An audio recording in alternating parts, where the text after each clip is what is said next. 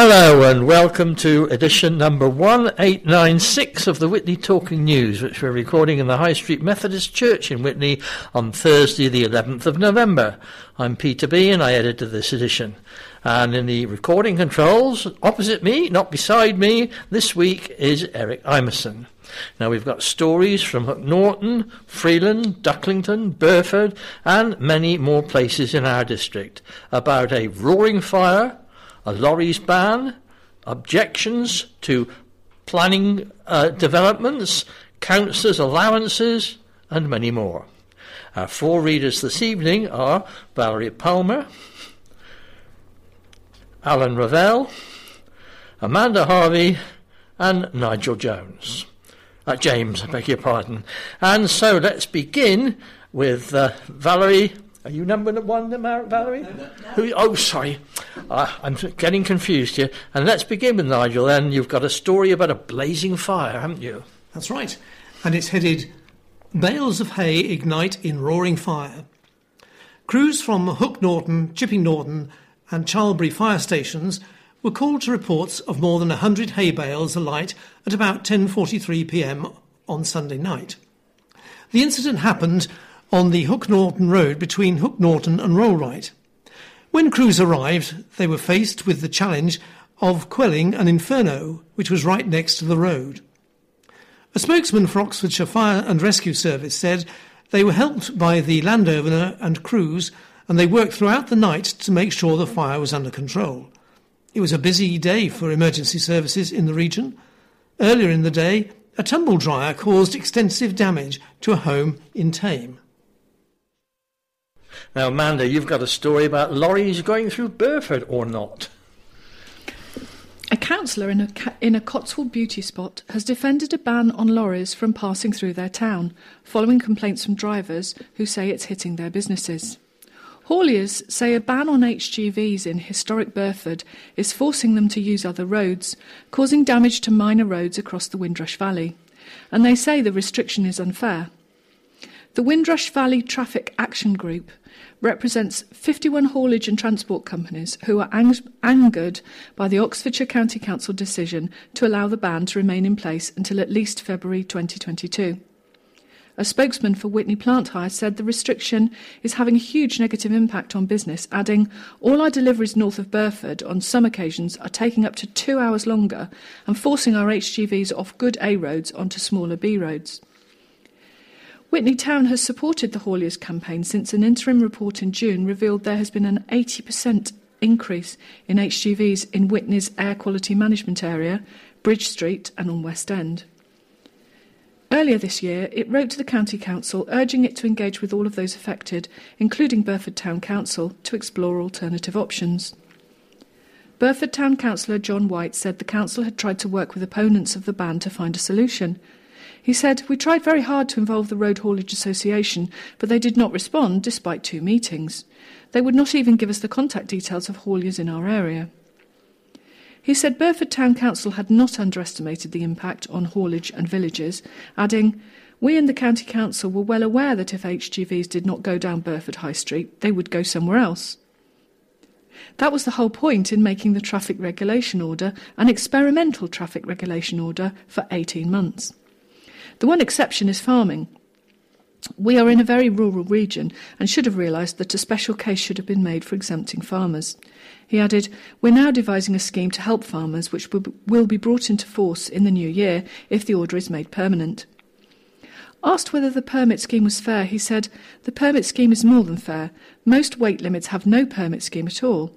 Our order required us to install a scheme to protect local businesses, which everybody in their right minds thinks businesses based in per- which everybody in their right minds thinks means businesses based in Burford. That didn't stop hauliers from Plymouth to Aberdeen applying. So we decided to define the exemption zone as businesses with an operational base within a radius of 4.8 miles from Burford. If you can find a more tolerant permit scheme, I shall be interested to see it. Uh, Valerie, you have a story about councillors and allowances. Yes, the headline is Councillors Vote to Raise Allowances. County councillors in Oxfordshire have voted to increase their annual allowances to £12,000, a rise of nearly £1,000. An independent pay review found that Oxfordshire County Council had fallen behind and that an increase in the basic rate to support a more diverse range of people and achieve wider representation on the council would be appropriate. It means that all 63 county councillors will now be offered £12,000 per year, a £986.23 pence increase. Almost all of the roles which attract additional pay will also be subject to increases with the leader of the council set to be offered three times the basic rate, an extra £36,000, which includes a rise of more than £4,000. Overall, £98,842.98 worth of increases have been advised and sanctioned, but it is up to individual councillors whether they take all, some, or none of their allowance.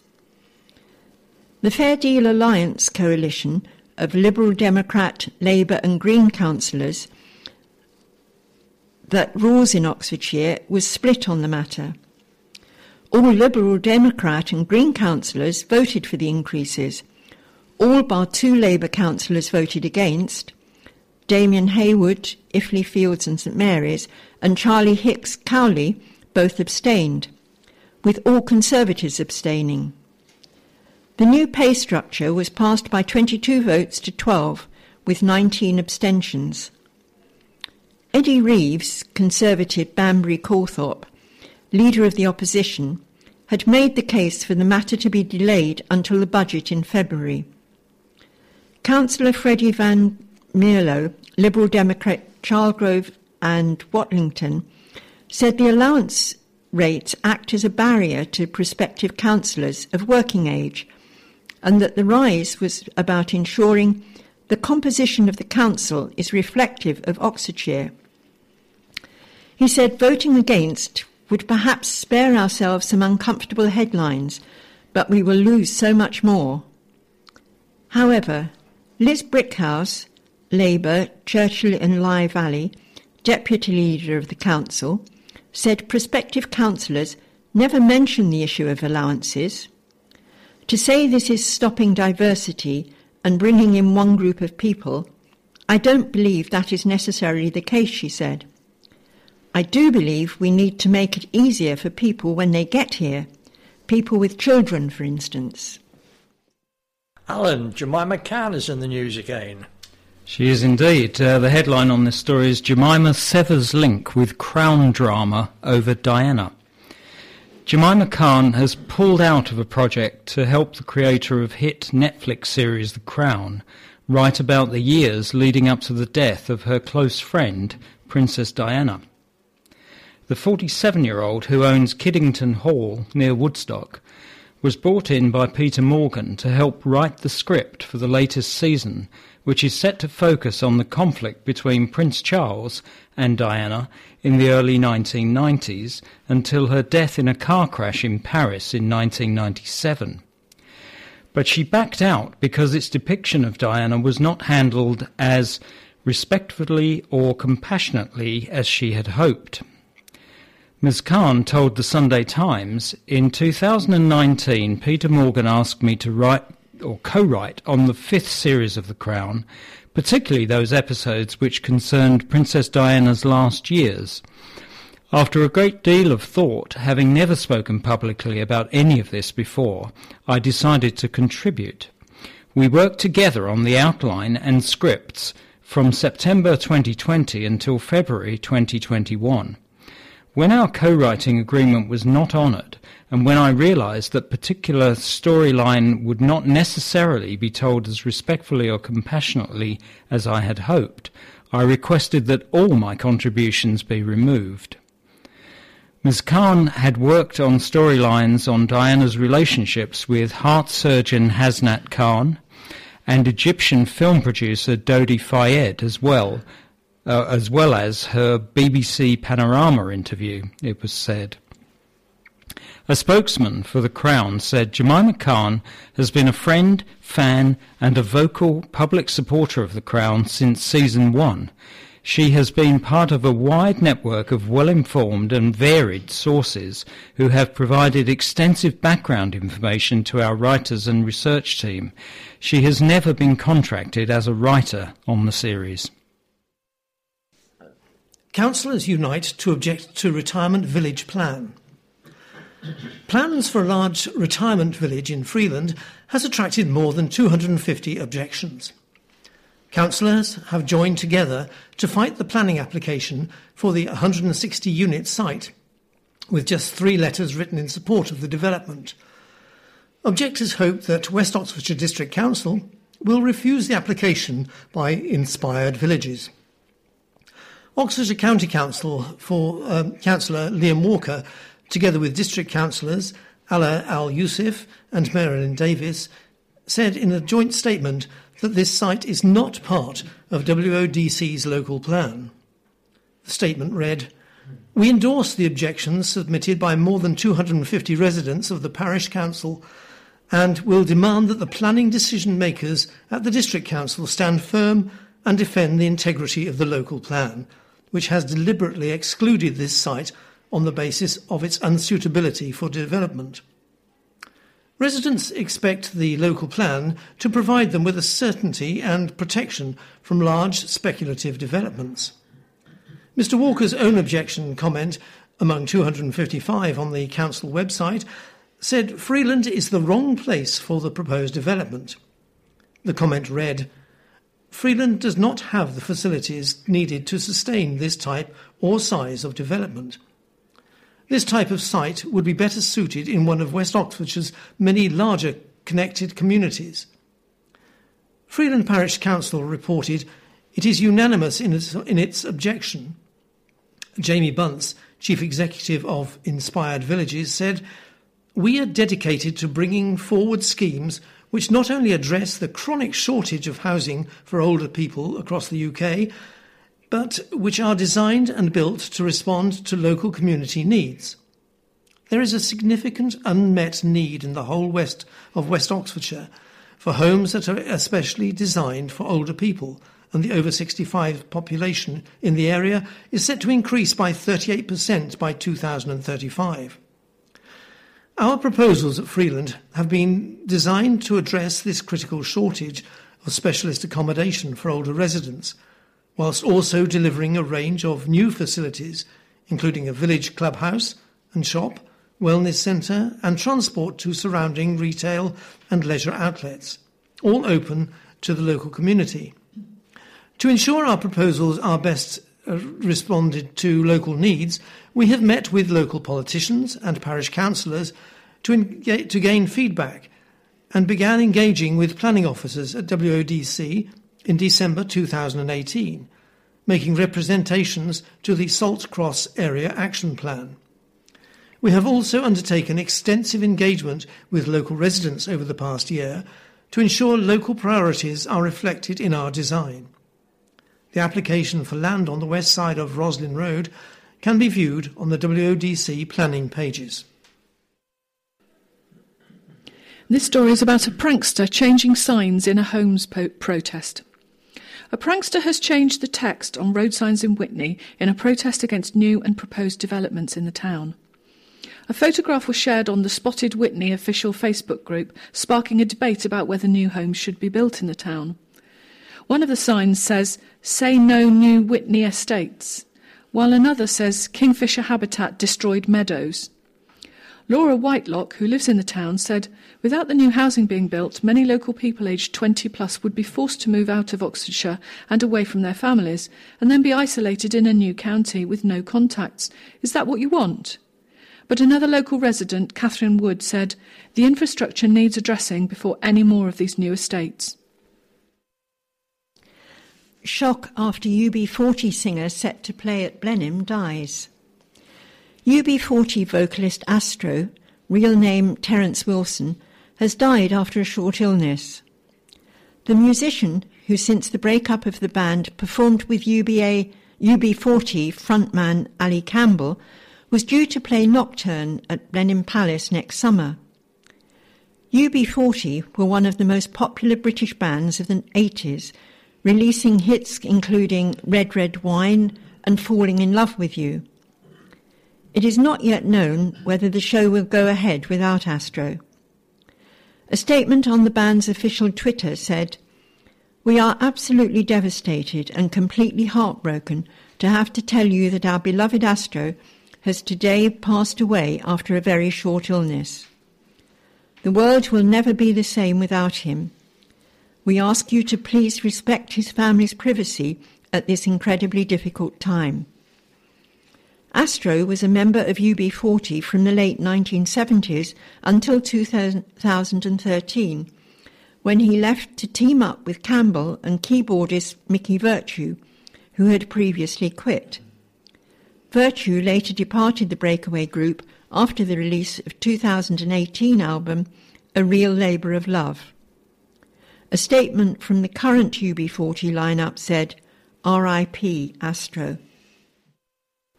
And this story is headlined Vandal Hit Transport Depot Given CCTV Gift. A community transport group plagued by vandalism has been handed free CCTV. In June, West Oxfordshire Community Transport, or WOCT, moved to a new depot in Windrush Valley Road, but it was struck by repeated break ins and vandalism. Walls were smashed, electrical wires were ripped out, and fires started. Now, Witney IT company Kramer has stepped in to offer free installation of CCTV at the transport depot. Andrew Lyon, head of operations for WOCT, said, the offer came somewhat out of the blue, but we were absolutely delighted by Kramer's quick generosity and community spirit. Moving into our new home hasn't been without its challenges, but the warm response from the community, and particularly the support of local companies like Kramer, has been really encouraging. It's wonderful to see local businesses going out of their way to support each other, and having the CCTV installed will give us peace of mind and allow us to keep focusing on serving our community. Mike Dove, a Kramer director, said, Hopefully, this will put an end to the vandalism issues and allow WOCT to carry on providing this amazing service to the town and surrounding villages without being constantly worried about this kind of thing happening again. Our next item is headed Outcry over plans to build homes on Heart of the Village. More than 100 objection comments have been penned over plans to build homes on a village field that is described as the heart of the community. Outline planning permission is being sought for up to 120 homes that will be put on land east of Witney Road in Ducklington. However, objections submitted on the West Oxfordshire District Council planning portal say that if houses are built on Moore's Field, they will no longer be uh, it will no longer be suitable uh, as a pedestrian route into Witney. Concerns about the possible impact of increased traffic and potential flooding have also been raised with, uh, within the 110 objections written upon publication. One objection comment written by Ian Halfpenny says this open space with public footpaths is the heart of the community. We meet other walkers, dog walkers, and members there often. To lose this space, I believe, would be a negative impact on the mental health of a lot of the community. It is only the open space uh, that we have nearby to de stress and unwind in nature.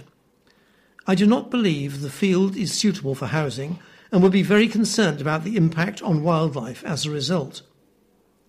Another objection comment by Emma Morse says Moor Field is one, the one remaining oasis in a stretch of residential properties. Her comment reads This is a natural established wildlife habitat, an area of green space and countryside which is easily accessible by foot for local community to use. Destroying this area would leave many without easily uh, accessible green space in which to walk in the countryside. Greg Young added that the proposed development would erode the village feeling of Ducklington. Despite the objections, a planning statement prepared on behalf of Ainscough Strategic Land said the site is relatively unconstrained. The planning statement reads The scheme offers the opportunity to contribute to the housing supply in West Oxfordshire and provide up to 120 new homes, including affordable housing.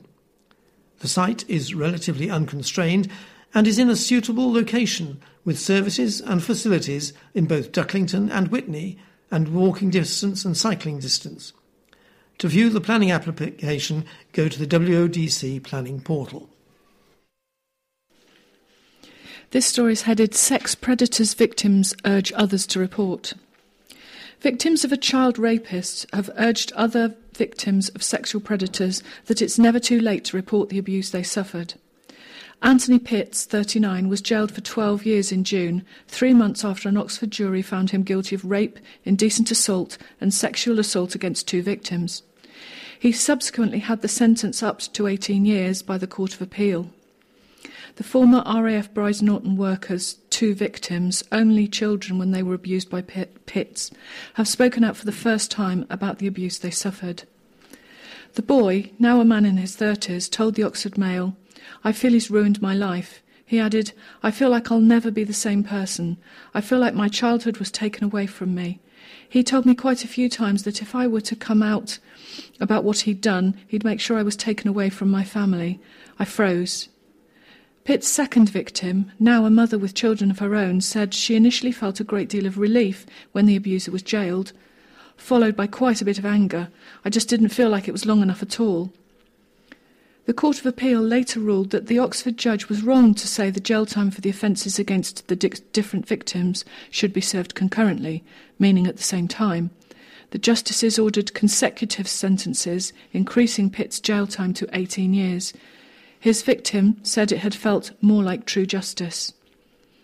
The pair have now urged other victims of childhood sexual, sexual abuse to come forward. There's always help out there, the man said. The female victim added, I want people to know that as long as somebody believes them, then it's never too late. There was never any doubt in my mind or my family's mind we were telling the truth. None of us doubted it for a second. Knowing that we were believed helped us cope in the best way we could. Our case is proof that justice can happen, even if it's 12 years down the line. Both said their lives had been affected by what Pitts, di- Pitts did.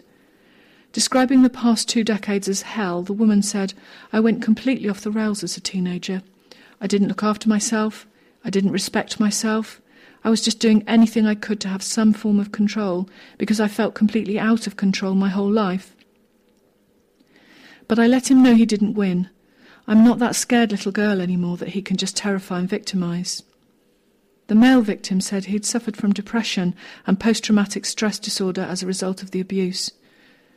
For years and years I felt antagonized by him. That is why I wouldn't go out of the house. If it wasn't for my mum getting me to speak to somebody, I would still be in a downward spiral, he said. During Pitt's trial in March, jurors at Oxford Crown Court heard how the predator had groomed and sexually abused two children from the mid 90s to mid 2000, starting when he was around 14 years old himself.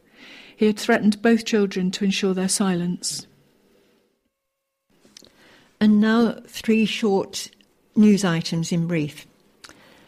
Man denies attack on bed with angle grinder.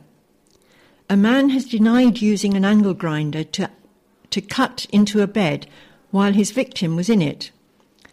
Thomas Pearson, 39, is said to have used the tool as part of a campaign of coercive and controlling behaviour between January 2019 and September 2021. Over the two and a half years, he is accused of telling the woman whom, who he'd known for two decades and with whom he was in an on off relationship to change her clothes, stopped her leaving the house in Hook Norton, controlled her money, and stopped her eating. He also is also accused of assaulting the woman. Appearing before Oxford Crown Court on Tuesday, Pearson of Watery Lane, Hook Norton, pleaded not guilty to controlling behaviour and assault. Judge Maria Lamb remanded him into custody for a trial on February the 14th next year. Now, the second item, in which I must admit uh, I have a personal interest as a member Croquet Club's 25th Joy. Eynsham Croquet Club has celebrated its 25th year by winning the Croquet Southern Federation Doubles Golf Croquet Championships. Having won the Area League by winning five of the six games, Eynsham went on to beat Test Valley from Dorset by a resounding 8 0 to win the championship. Players said it was a great end to a busy season despite COVID restrictions. Eynsham Croquet Club was formed in 1996 and played golf croquet on a public playing field. In 2004, it seized an opportunity to join Eynsham Cricket Club and lease approximately two acres that could be dedicated to croquet at the school piece, school piece off Cassington Road. In addition to the play areas, the club facilities include secure accommodation for playing equipment, hoops, balls, mallets, and the essentials for maintenance. And I'm pleased to say this year we are still able to play and hopefully will be right through the winter. Now, the third item champagne theft case. A man who stole £111 of champagne from a BP garage has been hauled in front of magistrates. David William John Seeger of Fallowfield Road in Witney stole three bottles of Marks and Spencer's Louis Verte Brut champagne from Buckland Service Station in Shrivenham Road, Faringdon. He admitted one count of theft when he appeared before Oxford magistrates. Seeger was ordered to pay back £111 in compensation. Louis Verte is described as an elegant, fruity, and harmonious fizz with flavours of peach and berries. It retails at £105 for a case of six bottles. And continuing on a theme here, I think, uh, the headline is Councillor on Quest for His Best Local. A councillor has launched a competition to find the best pub in his area. Oxfordshire County Councillor Liam Walker, who represents Hanborough and Minster Lovell, is on the search for the best pub in a bid to encourage people to support the hospitality industry. Mr. Walker said the hospitality sector has been hit hard by the pressures of COVID 19 over the past 18 months, so I'm pleased to be launching my own Pub of the Year competition to celebrate the best of local pubs within the Hanborough and Minster Lovell division. In just over a week, there's already been more than 100 votes cast by local residents or by those who have used one of the 14 great pubs I'm lucky to have across my eight parishes. I think this is a great opportunity to give our pubs the recognition they deserve after such a difficult period. Voting for Mr Walker's Pub of the Year competition is due to close at midnight on November the 30th.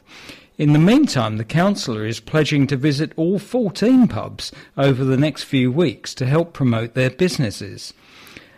Now, to vote for a favourite pub, visit uh, the councillor's website, which is www.liam-walker.com. And there's an illustration or a picture with the article which shows Liam Walker sitting outside one of the locals, which I'm guessing is uh, in Hanborough, and he has a pint of beer in front of him and a thumbs up. Our next item is headed 3000 March in Call for Climate Action. More than 3,000 people marched in Oxfordshire to call for greater action from world leaders in tackling climate change. The Horns of Plenty brass band, youth activists, and Imam Monawar Hussain led the way as protesters called for less talk and more action from governments in climate justice demonstration in Oxford.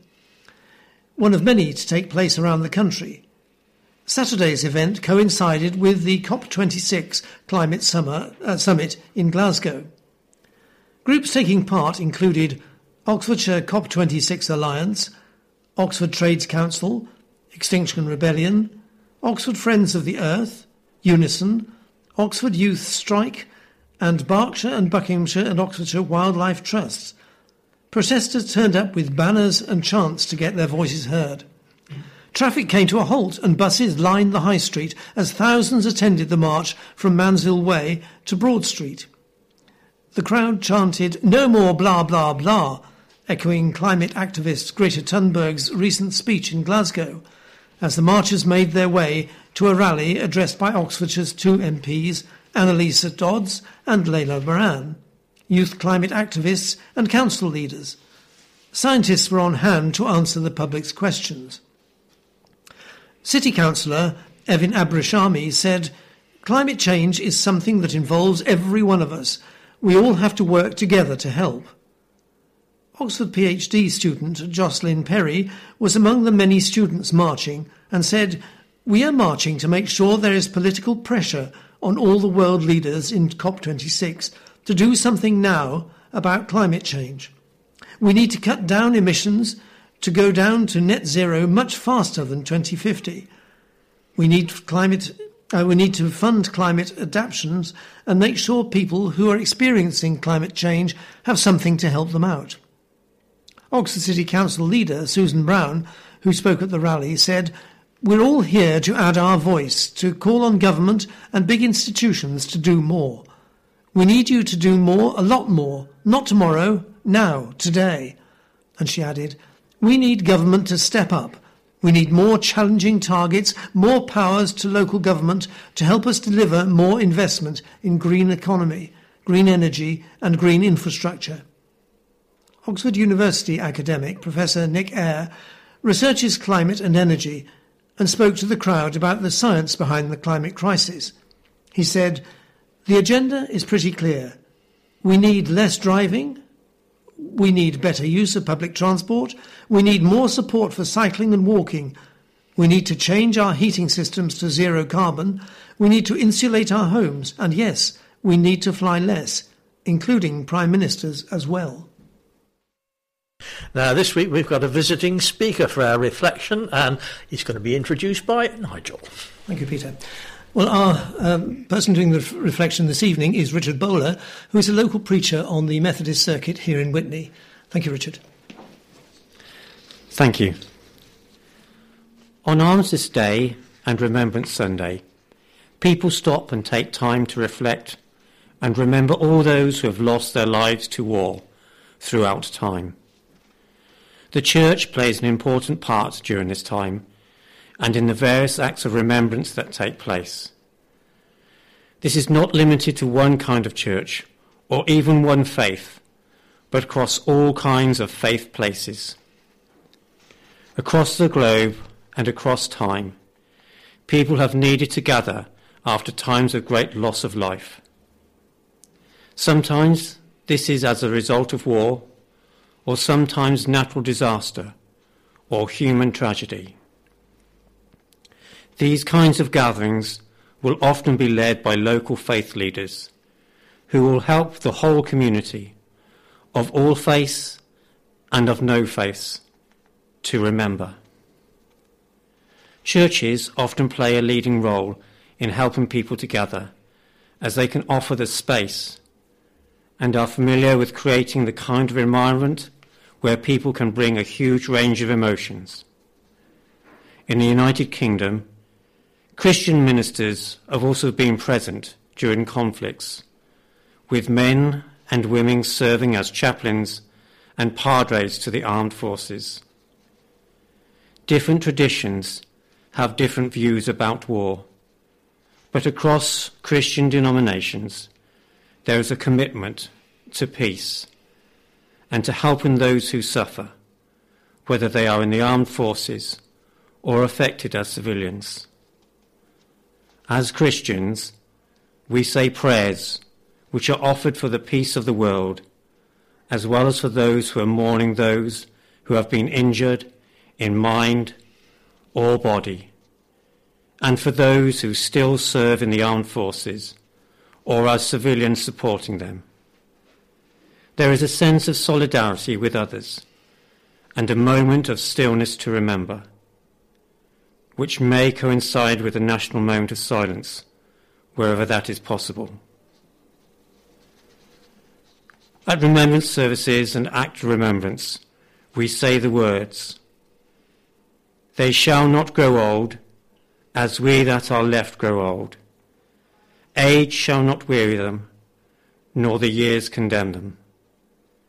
At the going down of the sun, and in the morning, we shall remember them. And everyone replies, We will remember them. These words are for everyone, not just those of the Christian faith. In churches, they may be followed by a prayer, asking God to keep those who have died in God's presence, and also to be with those who mourn, and help us all work for peace. For Christians, every day, every Sunday is a Remembrance Sunday. For every Sunday, we remember a dying and a death. Every Sunday is a Remembrance Sunday. When we say, Do this in remembrance of me, it is individual and specific. One man's pain and darkness, one man's broken body and shed blood one man's mother and best friend looking on in grief as his life ebbed away on the cross. The cross ties our human suffering to God's for eternity. We remember, God remembers. A rabbi was asked whether a garment that had been symbolically torn in grief could be sewn up and used again. Yes, he replied. But you mustn't disguise the tear, the tear. The scar must always show. In other words, we always carry our collective and individual memories around with us. Time gives a perspective from which meanings can become clearer. The picture comes into focus. However, we must learn in the ceremonies of remembrance not to make it better by easy speeches that gloss over the particularities of suffering, loss, and grief with the language of willing self offering and the glorious dead. As Christians, we are so grateful to live in a land where we're free to worship the Lord and preach his gospel message. Freedom is never free. It always comes at a cost. The freedom we enjoy today came at a tremendous price. It was bought and paid for by our veterans, both past and present, making the ultimate sacrifice for their country and fellow citizens. Jesus told us, Greater love has no one than this, to, to lay down one's life for one's friends. John chapter 15, verse 13. It was because of love that Jesus laid his life down for us at the cross. And he still loves us today more than we'll ever know. So I hope you'll join me in remembering those who have also laid down their lives for our freedom. Let's not forget the brave men and women who served the cause of freedom in the past nor those whose service today enables us to continue to live and worship freely. Thank you, Richard, for sharing those Armistice Day thoughts with us. Thank you very much. Now, as a footnote to Richard's Armistice Day uh, reflection, just a little bit of memory of my own. Um, during World War One, my mother-in-law was a nurse in Kent, and she told me of the trainloads of injured soldiers returning to be hospitalized. He described how they looked gaunt and haggard, many of them coming direct from the front line with their uniforms infested with lice. Many of them were also suffering from shell shock. But in those days there was no such thing as post-traumatic stress disorder, and the hospital's job was to patch them up and send them back to the front as quickly as possible. One of those soldiers was my father in law to be. Fortunately, he survived the war. They married, had four children, the youngest of whom was my late wife. And in more recent years, as a teacher, we used to take parties of children of 14 and 15 to Ypres and visit the World War I battlefield and the military cemeteries. And it always made a huge impression on them. And now it's time for this week's notice board. And there are three birthdays in the coming week that we have to uh, say about. They're listed as on November the 13th, Mrs. Christine Tompkins of Long Hanborough. On November the 18th, Barbara Cleary of Witney, and Barbara was our very first Talking News secretary. And on November the 19th, Stuart Hancock of Chipping Norton. To all of them, we wish you have a splendid day and great deal of celebration. And now it's time for the quiz. Uh, last week's quiz was set by Alan. Fortunately, he's here and hopefully he's got the answers. Yes, so the quiz questions from last week all uh, concerned bonfire night, fireworks. So the first question was what was Guy Fawkes' real first name? And the answer, I'm perhaps not the only one in the room to know, but it was Guido. G U I D O. Uh, question two was which king did Guy Fawkes attempt to kill with his gunpowder plot? James I. And it was King James the First.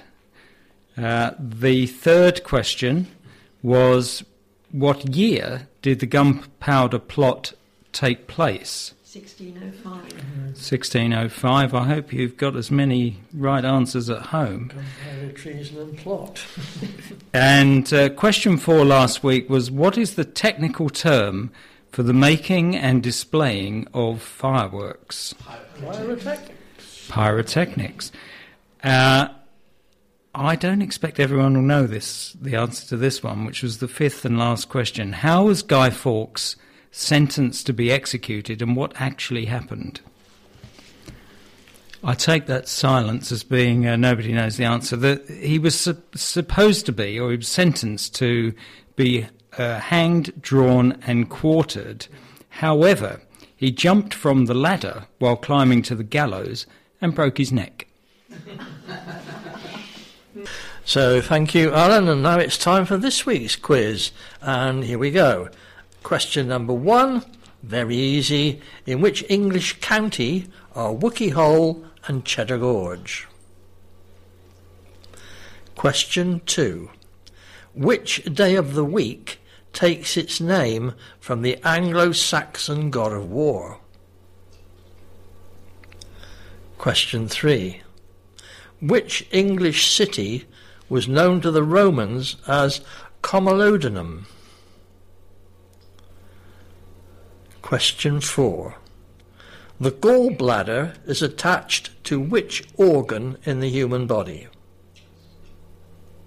And finally, question 5. In which English county did the great train robbery take place? Answers next week.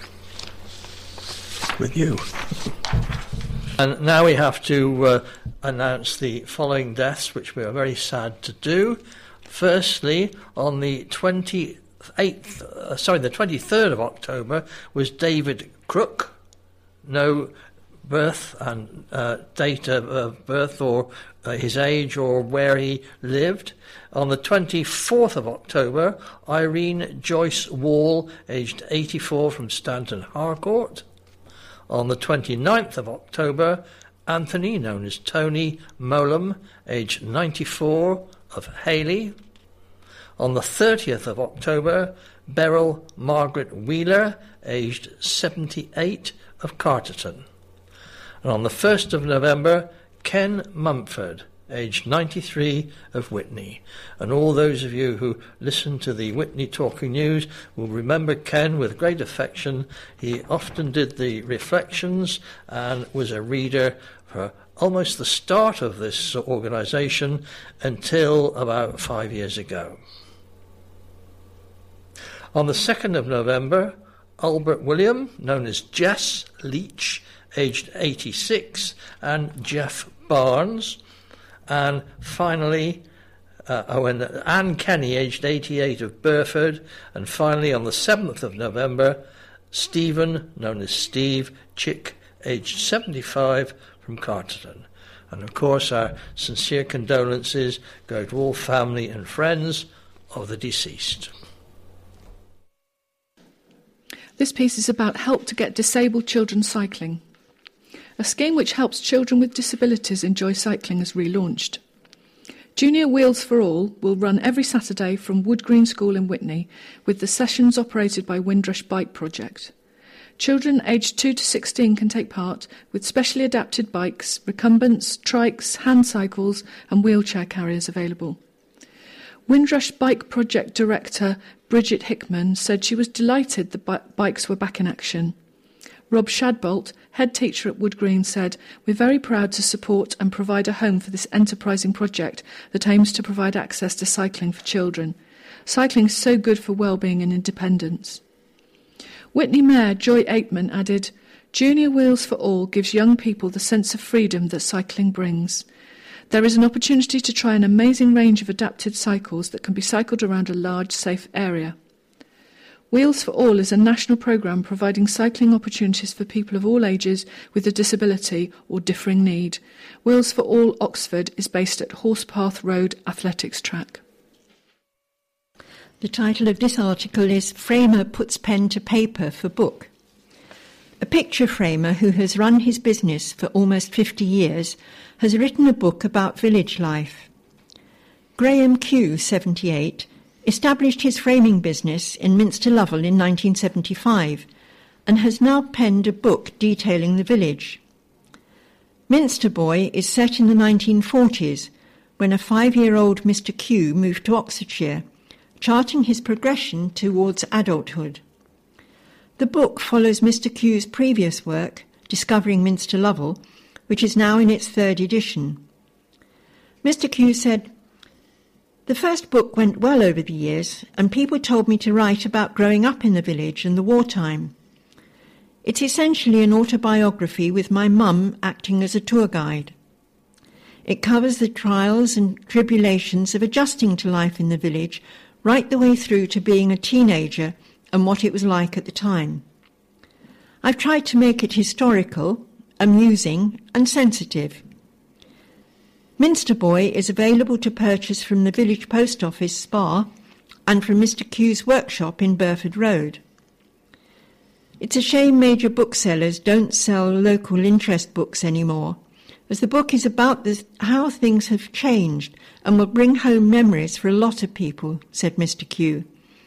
He added, I'm self published and did all the work here at my workshop, while a couple of friends did the illustrations. Without an official launch, it's been difficult to get people to know about the book. And the next story is headlined Thames Water criticised over sewage during wetland event. Wetlands have been created as part of plans sponsored by Thames Water to protect and enhance the River Evenlode, but concerned local people say sewage pollution from the water firm itself is causing many of the problems. The Evenlode is one of the headwaters of the Thames, running through the rural communities of the Cotswolds. The Smarter Water Catchments initiative was launched at Magpie Farm in Chipping Norton with community leaders, developers, and councillors. The new wetland habitats were created by the Evenlode Catchment Partnership, which includes Thames Water, Atkins, the landowner, the Environment Agency, and Natural England. They have been designed to reduce phosphorus runoff from farmland, create natural flood management, and boost biodiversity and recreational opportunities. The Smarter Water Catchments Initiative is a £3 million project to bring together organisations, community groups, and residents to improve ecological status of the Evenlode and other rivers in the area. Richard Aylard, the Thames Water Sustainability Director, said, We are keen to play our full part in protecting and enhancing our precious rivers and streams. While there is still a long way to go, the ambition is clear. Working in partnership with local stakeholders, we've set out our collective plans to improve the Evenlode's ecological status by reducing pollution, restoring physical habitats, and improving water quality. However, campaigners say data they have collected suggests that sewage pollution from the water company itself is causing many of the problems.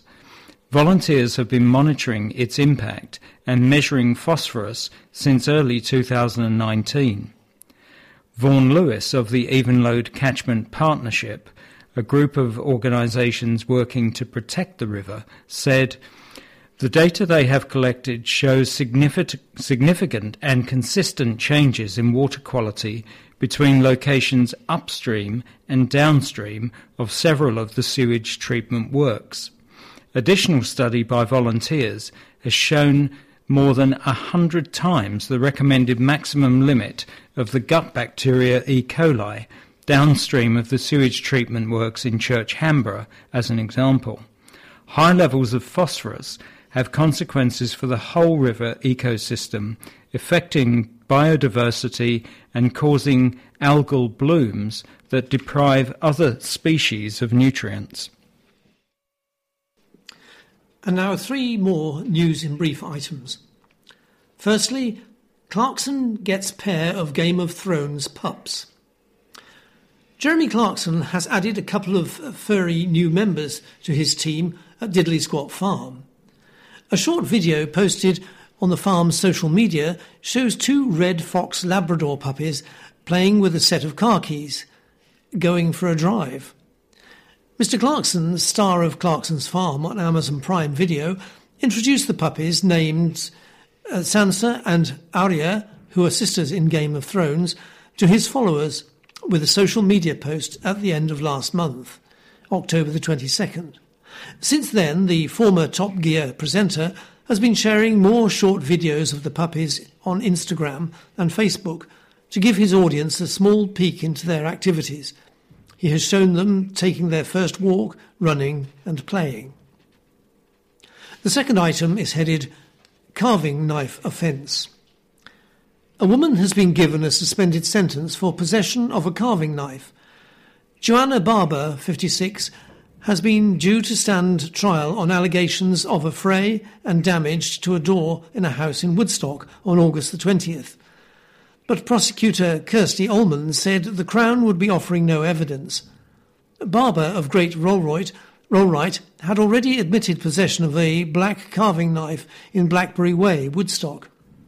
At Crown Court, Judge Ian Pringle QC imposed six months imprisonment, suspended for 18 months. A restraining order prevents Barber from contacting her victim.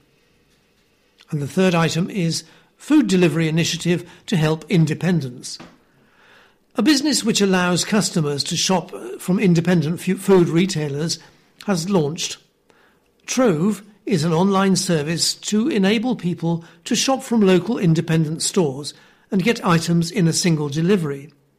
It is operating in West Oxfordshire with plans to prove the concept before moving into new areas. Suppliers include Chadlington Quality Foods and Hook Norton Butchers. Trove co founders Victoria Ayres and Felicity Beasley hope it will support the local high street. Miss Ayres said, At a time when people need them most, local producers and food retailers are disappearing. Innovation is the answer to saving this industry for future generations. This story also involves Jeremy Clarkson and is entitled Greta in Firing Line as Star Jeremy berates COP26. Greta Thunberg deserves a smacked bottom, TV star Jeremy Clarkson has said in his Sunday Times column. The presenter criticised the young activist, describing her as an annoying little bucket of ego for her actions and behaviour at COP26. He also criticised BBC journalists who, according to him, fawned like they were soap stars being introduced to the Queen. He wrote, They didn't call the annoying little bucket of ego Your Majesty, but you could see they were thinking it. I simply don't get the Thunberg th- phenomenon. She has no knowledge of how the world works, no manners, and no letters after her name, because instead of going to school, she's been busy sailing round the world so she can be mardy and abusive to grown ups. What she needs is a smacked bottom. He also said, Rod Liddle calls her the Swedish doom goblin, which is, of course, brilliant, but she's worse than that. She's a pest. However, he did agree with Greta that COP26 was pointless because regular people already know what needs to be done to make a change. He wrote, In essence, she said that there was no point listening to whatever the, f- the COP26 politicians were saying inside their important meetings because the people outside knew what had to be done and could just get on and do it. Addressing the 18 year old activist, he said, So here's a tip, Greta. Lecturing me on what needs to be done is pointless. The Grand Tour TV presenter suggested she go to countries where people were less aware of these issues, China, for example. Air ambulance service has reached patients' landmark. Thames Valley Air Ambulance has reached a milestone after treating its 5,000th patient since the charity became an independent healthcare provider in October 2018. In three years, Thames Valley, Thames Valley Air Ambulance's paramedics and doctors have come to the aid of 5,000 people across the community when every second counts. Before 2018, its paramedics were provided by the NHS. From road collisions to cardiac arrests and sport and leisure injuries, the crew is trained for every eventuality. With both a helicopter and a fleet of cr- critical care response vehicles stocked with advanced life saving drugs and kit, Thames Valley Air Ambulance brings hospital level care to the roadside. The ability to perform procedures and administer drugs above and beyond those available on a traditional ambulance means the charity fights to give patients the best chance of survival and recovery. Adam Panther, Chief Operating Officer at Thames Valley Air Ambulance, said, Reaching this milestone is a bittersweet moment for our team. Although we are proud to have helped so many people in our community, we are all too aware that behind every number is a real person who has been through significant trauma. We don't want anything bad to happen to anyone, but if it does, the care our paramedics and doctors can deliver on scene can make all the difference when it matters most. 5,000 may seem like a big number, but the actual number of people touched by our charity is likely to be even higher, as our aftercare service provides ongoing support to former patients, their loved ones, and even bystanders. When you need us, we will be with you every step of the way. Of the 5,000 patients treated, 1,855 were in, Oxfordshire, in Berkshire, 1,784 were in Buckinghamshire, 1,200, 12, sorry, 1,202 were in Oxfordshire, and 159 were from surrounding areas. The three most frequent types of incident were road collisions, cardiac arrests, and accidental injuries. As a charity, Thames Valley Air Ambulance replies, relies on the support of the community to deliver its life saving service. Without donations, it would not be able to function. The charity's critical care paramedics and doctors are highly trained and ready for any eventuality. Every day, somebody in the community could be in urgent need of its service. And my next story is headlined House Builder is sponsoring Team Kit. A house builder is supporting children in sport by sponsoring a local football team.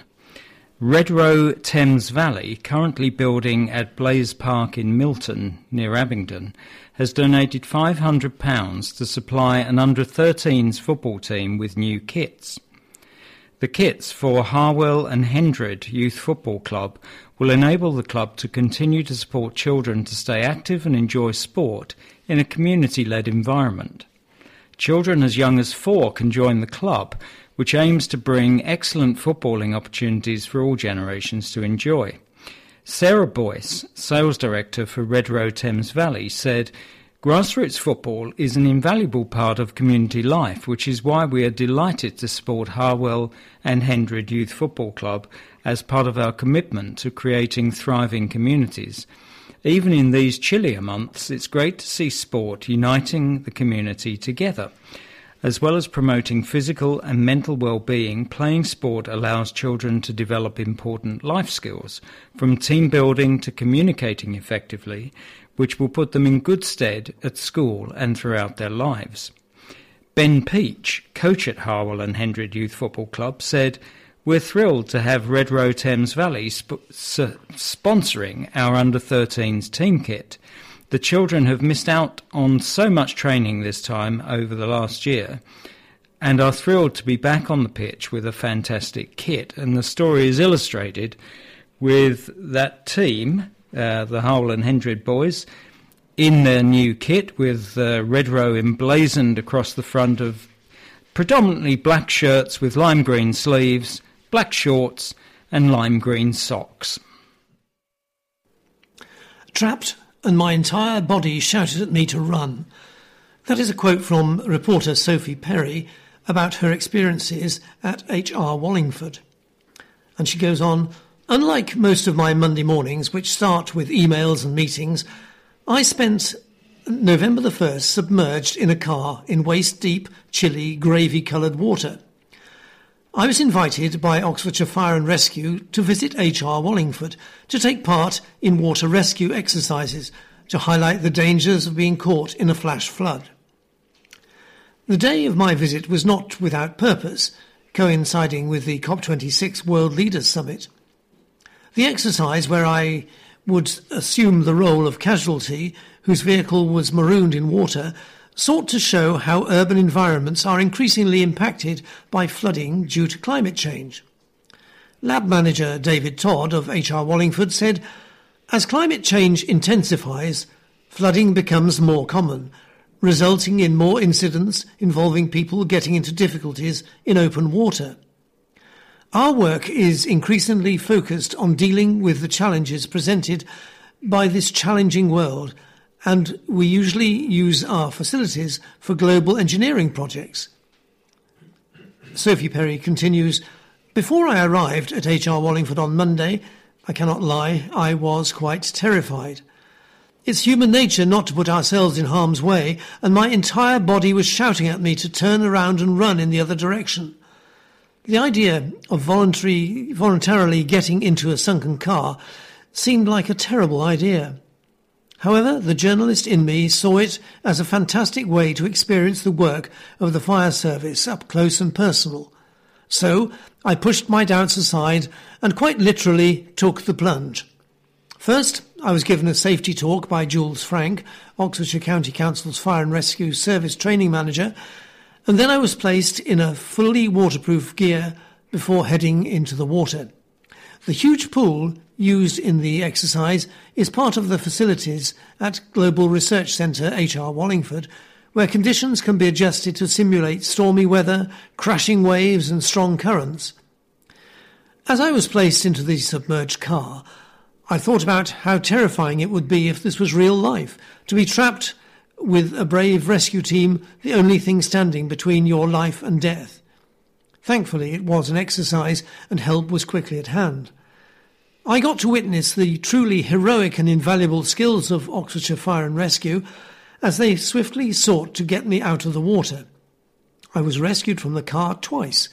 First, the rescue team guided me uh, on in line to safety, and secondly, I was whisked uh, to shore after climbing aboard a life raft which I accessed through the boot of the car. The idea behind the exercise was to show why residents shouldn't drive into floodwater, large puddles, and fords. Mr. Frank explained, Over recent years, we've used a number of open natural water courses, such as lakes and rivers, including locks and weirs, training our crews in a wide range of environments that they're likely to encounter on emergency calls. However, as the urban environment is increasingly likely to suffer from floods, HR Wallingford's facility gives us an opportunity to replicate those climate related conditions to our exact specifications. It wouldn't be practical to create floods for training elsewhere with, without causing damage to property and the local environment. Well, that's all we've got time for, so please remove the memory stick from the playback unit and close the metal shield. And do remember to reverse the plastic address label on the yellow pouch before you post it back to us. And could you please do that as soon as possible because we sometimes run out of labels and pouches and are then unable to continue our service to you. And can I remind you that if there is any week that you've not received your memory stick for whatever reason, if there's a problem with producing the sticks, you can always listen on the phone by dialing 01993 555 986. So it only remains now for me to thank the Witney Gazette for the stories we've used tonight. Thank you also to our technical expert Eric Imerson and our copiers who will be Eric and Valerie. Uh, they're going to be copying the memory sticks in a moment. And then there are our volunteers who are checking the pouches and the memory sticks that you've returned and keeping records of this in our register. And this evening they were Doreen Turner and Jenny Wade. And finally, our four readers were Nigel, Amanda, Valerie, and Alan. And I know we'd all like to say goodbye, and so until our next edition, Goodbye. TNF Soundings. Features from across the UK. Now for a look at some of this coming week's radio highlights, starting with Saturday, November 13th. And a popular comedy programme, The Now Show on Radio 4 at 12.30. Steve Punt and Hugh Dennis lead a team which takes a quizzical look the week's news through stand up comedy and sketches. For those of you who enjoy drama on the radio, there's a real treat in store on Radio 4 Extra at 4. Not About Heroes, a dramatised account of the first meeting between the World War I poet Siegfried Sassoon and Wilfred Owen, as they recovered at the Craiglockhart War Hospital in the summer of 1917. In their own way, these two young men from very different backgrounds used their poetry to bring home the true horrors of the battles of the Great War and the suffering, both physically and psychologically, that the men fighting on the front line had to endure. The poet and children's author, Michael Rosen, reunites with the medical staff who cared for him during his battle with coronavirus in the reunion on Radio 4, 10.15 p.m. Michael was seriously ill for a long period in hospital and acknowledges his debt to those who cared for him during his slow recovery. Kirsty Wark chairs the reunion. Sunday, November 14th, is Remembrance Sunday, so it seems appropriate to begin with drawing your attention to Radio 4. From 10.30 to 11.45, the broadcast from the Cenotaph in Whitehall on the ceremony of remembrance, which includes the two-minute silence and the last post. Presenter is Paddy O'Connell. Poppies feature prominently on Remembrance Sunday, and we can learn more about them in the Poppy Factory on Radio 4 Extra at 3.30. Chris Ledgard meets the former servicemen and women who make remembrance poppies and wreaths at a factory in Richmond, opened in 1922 by Major George Howson. During the programme, Chris talks to Mr. and Mrs. King, who produce 5,000 poppies every week from home. From poppies to cherries, the broadcast on Radio 3 at 7.30, The Cherry Orchard by Anton Chekhov. This adaptation by Catherine Tozer from Chekhov's 1903 play stars Emma Fielding as the woman who returns to her family estate after five years in Paris to face unseemingly insurmountable debts. A local businessman offers her a way out, but there will be a price to pay, isn't there always? And Radio 3 at just after 10 o'clock on Sunday, ending the weekend with the BBC singers under conductor Sofi Jeannin, who perform choral music for Remembrance Sunday. They present a sequence of music based on the Office of Compline, the final church service of the day. This should provide a relaxing and thoughtful way to end this special day. On to a couple of programmes then that are regular programmes throughout the week at the same time on the same radio station. So Monday, Tuesday, Wednesday, Thursday, Friday. Radio 4 at 9.45, Trick Mirror. This is a collection of essays on modern life written and read by American author Jia Tolentino, which begins with an exploration of the psychological impact of the internet, even on those who don't use it. And Radio 4 at 1.45 each day, all week, Monday to Friday, the ever popular A History of the World in a Hundred Objects. Neil MacGregor begins by exploring the Russian Revolution through an examination of a plate that was made in 1901 and then decorated for use as a propaganda tool 20 years later. On to the rest of the week, starting with Monday, November 15th. And Mosley Must Fall on Radio 4 at 2.15 this drama by Martin McNamara is set in London in 1936 as political unrest sweeps across Europe. An Irish family living in Whitechapel becomes divided by the rising influence of Oswald Mosley and his fascist followers. Radio 4 at 4, Dostoevsky and the Russian Soul. The former Archbishop of Canterbury, Dr. Rowan Williams, considers what the Russian author's life and thought can reveal about the country today. As a young man, the Russian author found himself facing a firing squad the event changed his life, writing, and views on Russia's place in the world. Radio 3 at 7.30 throughout the evening in concert. Fiona Talkington presents a concert from Switzerland with the Basel Symphony Orchestra. The concert includes Beethoven's Fourth Symphony. And followers of blues music will no doubt prefer to tune in to Radio 2 at 9 o'clock for an hour of Cerys Matthews presenting The Blues Show It follows the usual format of mixing new releases with classic tracks from the archives. Tuesday, November 16th, Radio 4 at 11:30, The Talented Mrs. Highsmith, in which the writer Sarah Dunant reveals the inside story behind the writing of Patricia Highsmith's atypical love story, A Price of Salt. A new series of shortcuts begins in the afternoon on Radio 4 at 3 o'clock with Red, Josie Long presents an audio adventure of the colour red. Among the contributors, a redhead who wanders into the world's largest gathering of redheads, and a pianist who watches notes of red emerge from a piano. This is followed on Radio 4 at 3:30 by an episode from Costing the Earth. In my Toxic Cocktail, the environmentalist Anna Turns investigates the fact not only are we surrounded by synthetic chemicals in our everyday lives, but they also make their way into our bodies. Not very easy listening, perhaps, but quite informative and instructive. And a lighter note to finish the day, the jazz show on Radio 2 at 9 o'clock till 10. The singer and pianist Jamie Cullum shares his love for jazz from heritage tracks to contemporary sounds, including interviews, up and coming acts, and live performances. Wednesday, November 17th, the afternoon drama on Radio 4 at 2.15 is an episode from the series Stone called Wishing Well. DCI Stone and his team are called in when a dead body is discovered on an abandoned traveller site, but they struggle to persuade anyone to help with their inquiries. Also on Radio 4 at 4, The Secret of Success, an episode from the series Sideways. The journalist Matthew Syed uses the experience of Lee Chambers, who, from his parents' bedroom, made a fortune by founding an e commerce video games business. In spite of this, he always felt a total failure.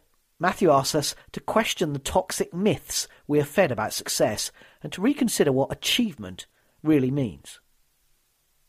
And the Classic FM concert at 8 is invariably worth tuning into. Tonight, no exception, with their European tour stopping in Italy.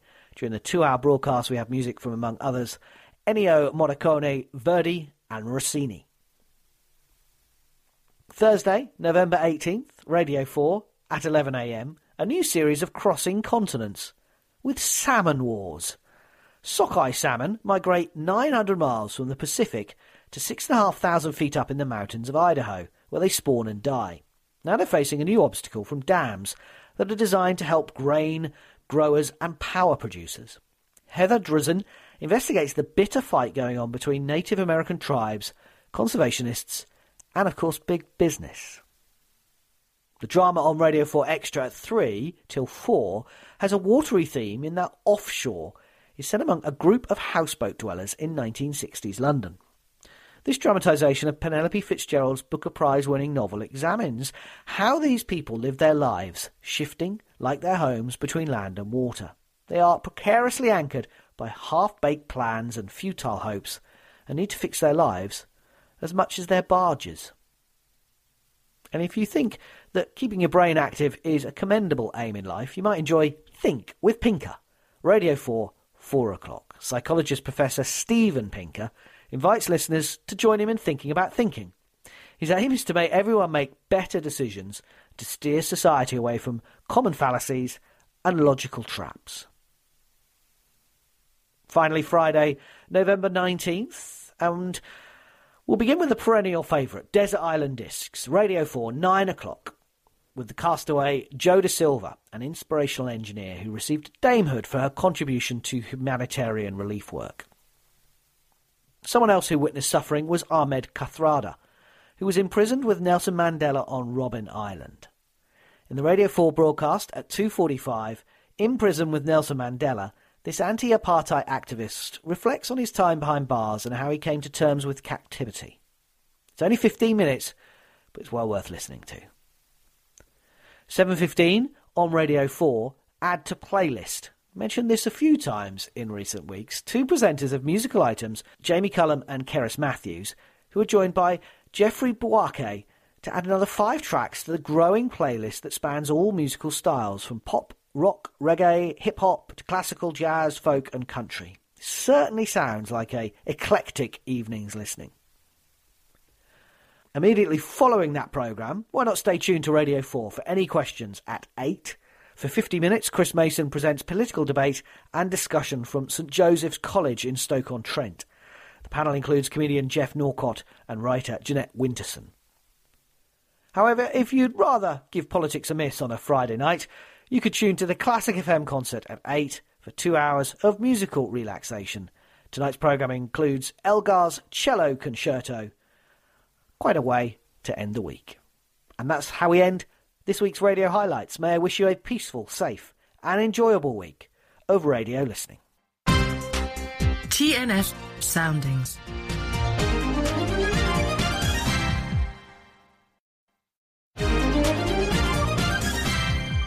TNF Soundings. Features from across the UK. Hello, this is Val Bell with my selection of audio described television programmes for the week beginning Saturday the 13th to Friday the 19th of November 2021. Starting with Saturday the 13th of November.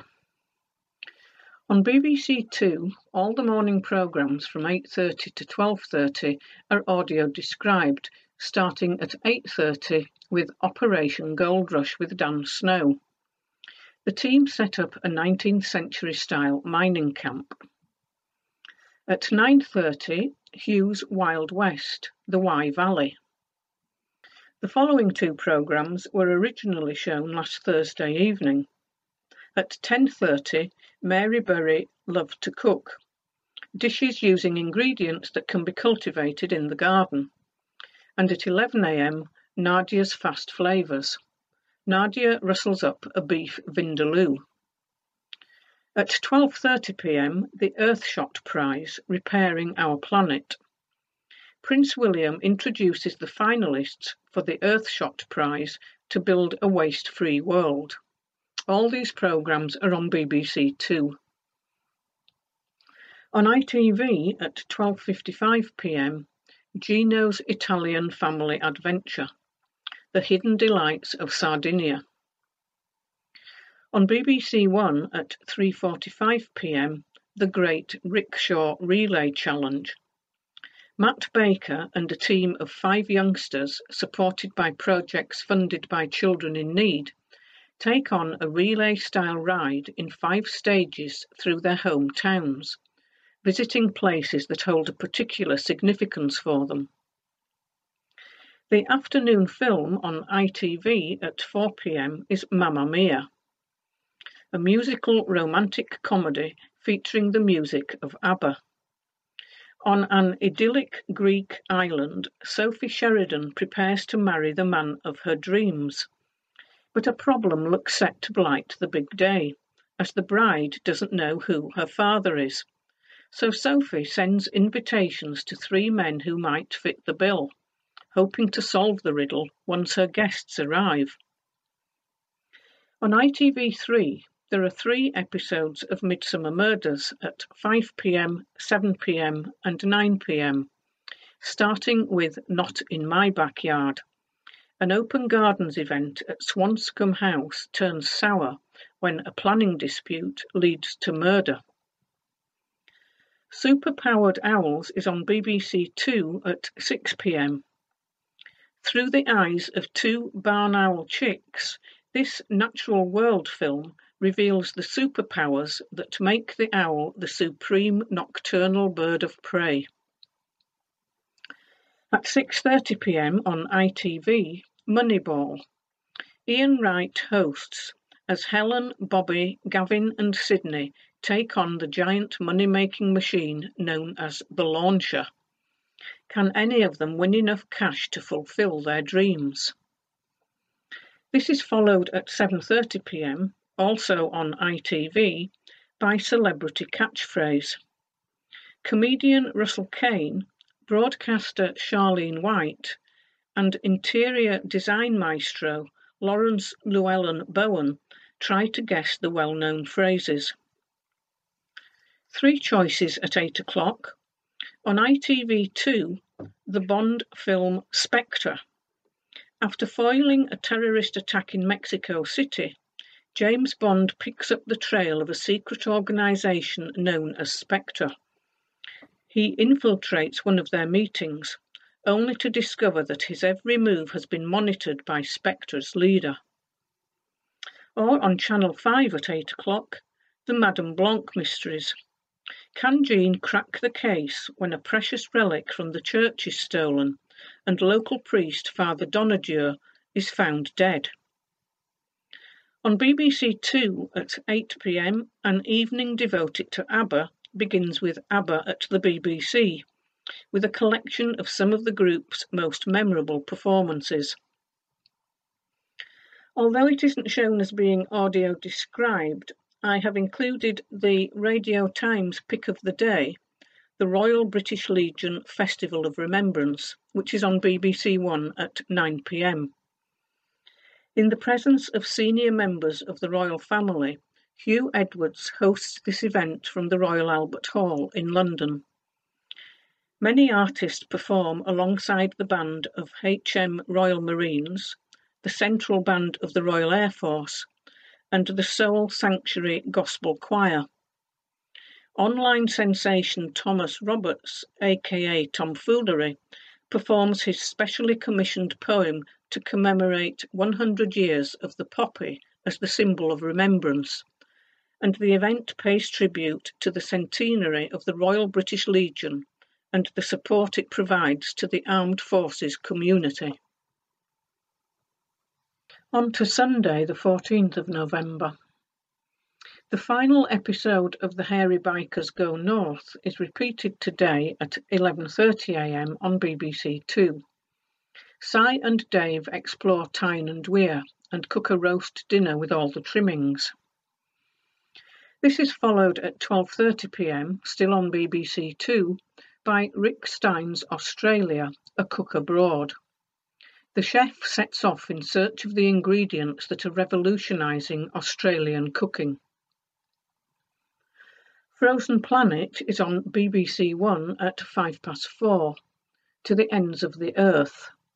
At the North Pole, two courting polar bears show their tender side. At 4:30 p.m. on BBC Two, World's Busiest Cities, Hong Kong. Dan Snow, Ade Adepitan and Anita Rani reveal the hidden systems and armies of people running the densely populated Chinese territory. The Pet Show is on ITV at 5:30 p.m. James Martin and his dog tackle the agility course. On ITV3 at 5:55 p.m. Time to enjoy the comedy film Dad's Army, starring Toby Jones and Bill Nighy. England 1944. When a glamorous reporter is sent to profile the Home Guard, romance rears its head. Doctor Who continues on BBC One at 6:30 p.m.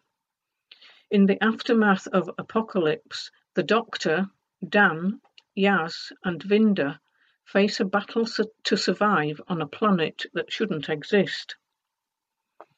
There are two episodes from series 3 of Call the Midwife on the Drama Channel at 6:45 p.m. The Larkins continues on ITV at 8 p.m. The family go to extreme lengths to persuade Mariette not to leave. On BBC One at 8 pm, Antique Roadshow World War One special. At the Étaples Military Cemetery in France, Fiona Bruce and the team examine objects linked to the Great War, including two poppies picked at Ypres in 1915 a tray made by a soldier blinded by mustard gas, and a document that silenced the guns in 1918. Quite a few choices tonight at nine o'clock. A new series starts on BBC Two, The Lakes with Simon Reeve. The adventurer travels through the Lake District and other parts of Cumbria to explore the changes taking place there. This is the Radio Times Pick of the Day and Documentary of the Week. Show Trial continues on BBC One at 9 pm. Cleo must confront a fresh press scandal. The final part of Angela Black is on ITV at 9 o'clock. Angela struggles to prove what Olivia and Theo did to her and realizes she will need all her strength, cunning, and intelligence to protect her boys from their father. The First World War documentary, They Shall Not Grow Old, is on BBC Four at 9 pm. Also at 9 pm on ITV3, Our Queen at War. How the life of Princess Elizabeth was shaped by the events of the Second World War and the extraordinary experiences she went through during her teenage years. Monday, the 15th of November, starting with some daytime programmes on BBC One. At 11.15am, Homes Under the Hammer. Visit to properties in Lancashire, Margate and Romford. At 12.15, Bargain Hunt. Today's programme is from Peterborough. At 1:45 p.m. Doctors. The doctors struggle in their attempt to bring Makeda out of her coma. At 3 p.m. Escape to the country. Jules Hudson helped three generations find a home in Norfolk. At 4:30 p.m. The Repair Shop. Restoring a dilapidated leather chair and a mechanical toy plane that's been grounded for 50 years. All these programs are on at the same time Monday to Friday, apart from Doctors and The Repair Shop, which are Monday to Thursday only. On ITV3 there are two episodes of Poirot, starting at 3:50 p.m. with the kidnapped Prime Minister, and followed at 4:55 p.m. with The Adventure of the Western Star. Also on ITV3 there are two episodes of Heartbeat at 6 pm and 7 pm today, and at the same time each day this week. Great British Railway Journeys is at 7 pm on BBC Four. Michael Portillo reaches Bodmin en route to Totnes as he explores the West Country from St Ives to Salisbury Plain. This programme is on at the same time Monday to Thursday. The third heat of MasterChef The Professionals is at 7:35 p.m. on BBC 1 and continues at 8:30 p.m. after EastEnders. At 8 p.m. on BBC 4 Fake or Fortune, Fiona Bruce and Philip Mould try to prove that two paintings are works by John Constable. An X-ray reveals one of the series' biggest shocks. Lewis is on ITV3 at 8 pm. The Gift of Promise. The brutal murder of a local businesswoman appears to be a blackmail plot gone wrong. But as the body count steadily increases, Lewis and Hathaway realise that they must uncover a decades old secret. On BBC One at 9pm, The Outlaws. Frank takes time to reflect on his past mistakes in the 1980s, while in the present day, Margaret struggles to let her guard down. The second episode of Inside the Care Crisis with Ed Balls is on BBC Two at 9pm. The former politician's journey continues as he turns his attention to domiciliary care. The final part of Dr. Foster is on the Drama Channel, also at 9pm. Gemma carefully plans her final act of revenge as she takes on a mission to reveal all of Simon's betrayals as explosively as possible. A two-parter of DCI Banks is on ITV3 at 10pm. Aftermath. A routine house call leads to a policeman's murder. Part 2 follows at 11pm. Tuesday, the 16th of November. On BBC Two at 2.35pm, in Coast, Nick Crane examines a water-powered mechanism that operates the UK's oldest funicular railway at Saltburn-by-the-Sea in North Yorkshire. Two episodes of Poirot on ITV3 this afternoon. At 3.50pm, How Does Your Garden Grow?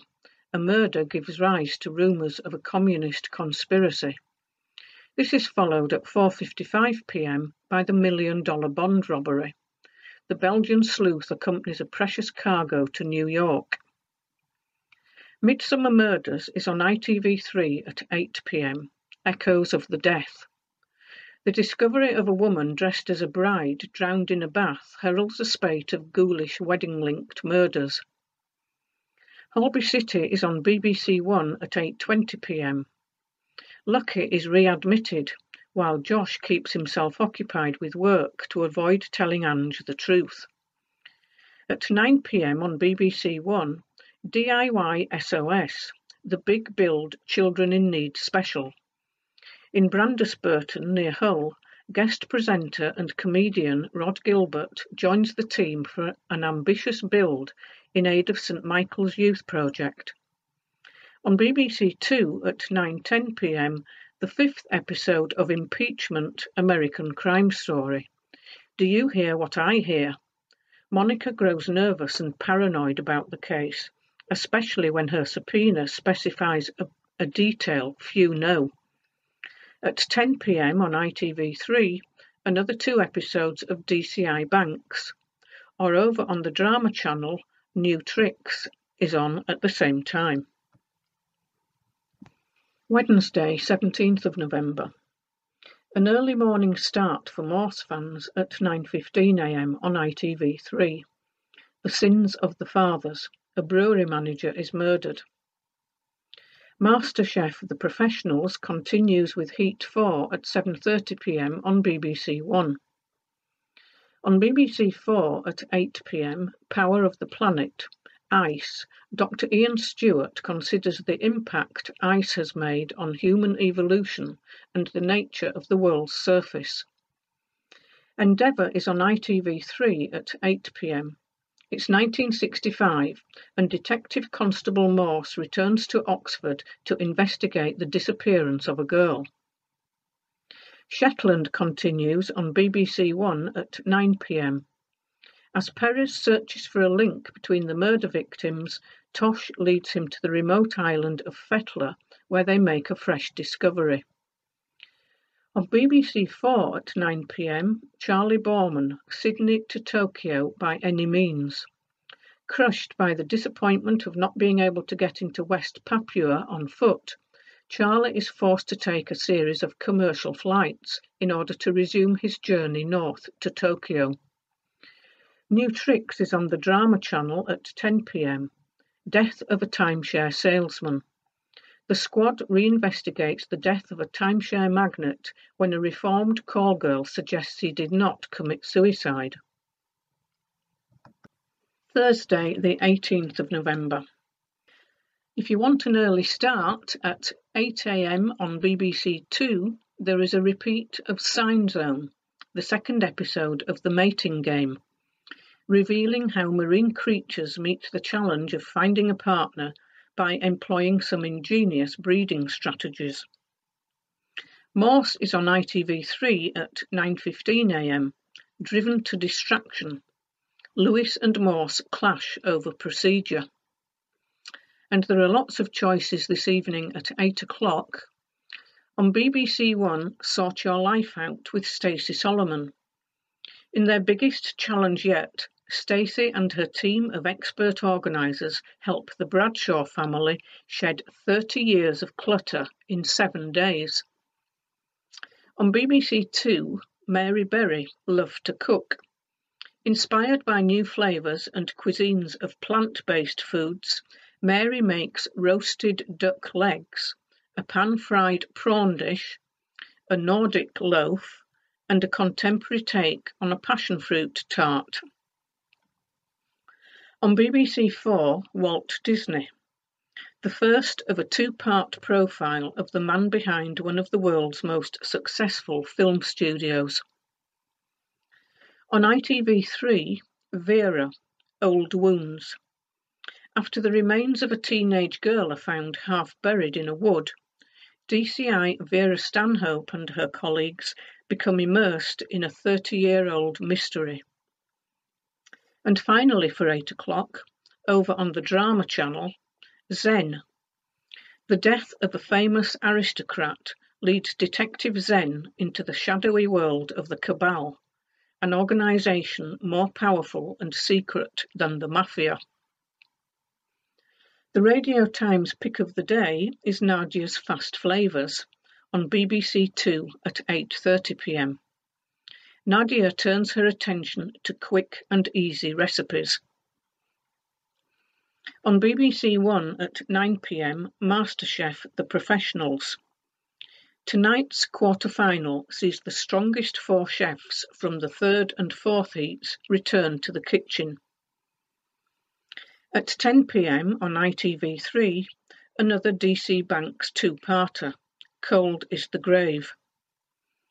Banks's hunt for a colleague's missing daughter and D.S. Cabbot's investigation into the execution of an armed robber become shockingly intertwined. And finally, we come to Friday, the 19th of November. Today's edition of Bargain Hunt on BBC One at 12:15 p.m. is a BBC Children in Need special. In Malvern, newsreader Reeta Chakrabarti and her daughter Roxy take on actor and comedian John Thomson and his daughter Olivia.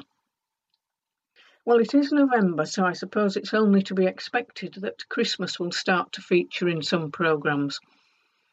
On BBC Two at 2:25 p.m., the best Christmas food ever. Paul Ainsworth and Catherine Fulvio share festive recipes including rib of beef and sticky toffee pudding. On BBC One at 2:30 p.m. Garden Rescue. The team set about transforming a sea of gravel and paving into a peaceful haven. Several choices at 8 o'clock tonight. The Wild Gardener is on BBC Two. After 30 years of filming the creatures of the world, Wildlife cameraman Colin Stafford Johnson returns home to Ireland on a personal project to transform his childhood garden into a haven for native wildlife.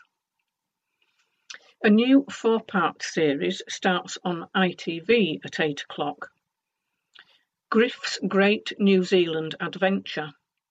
Griff Rhys Jones explores New Zealand along the roads less travelled.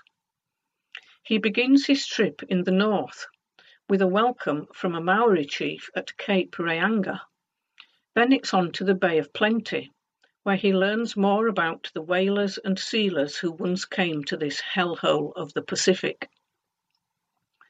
Over on ITV3 at 8 o'clock, there are two episodes of Doc Martin, starting with The Apple Doesn't Fall. Martin fears Louisa might be anemic, but she is more concerned about him being her doctor, given their history. This is followed by the second episode at 9 o'clock, Movement. Bert is blamed after a number of the patrons at the opening of his new restaurant wake up the next day with food poisoning. Father Brown is on the Drama Channel, also at 8 pm.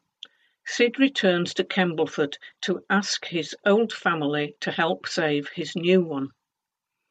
If you want to catch a late night film, the very funny A Fish Called Wanda is on BBC One at 12:25 a.m., starring John Cleese, Jamie Lee Curtis, Kevin Kline, and Michael Palin. I do hope that you find something from my selection that appeals to you. TNF Soundings.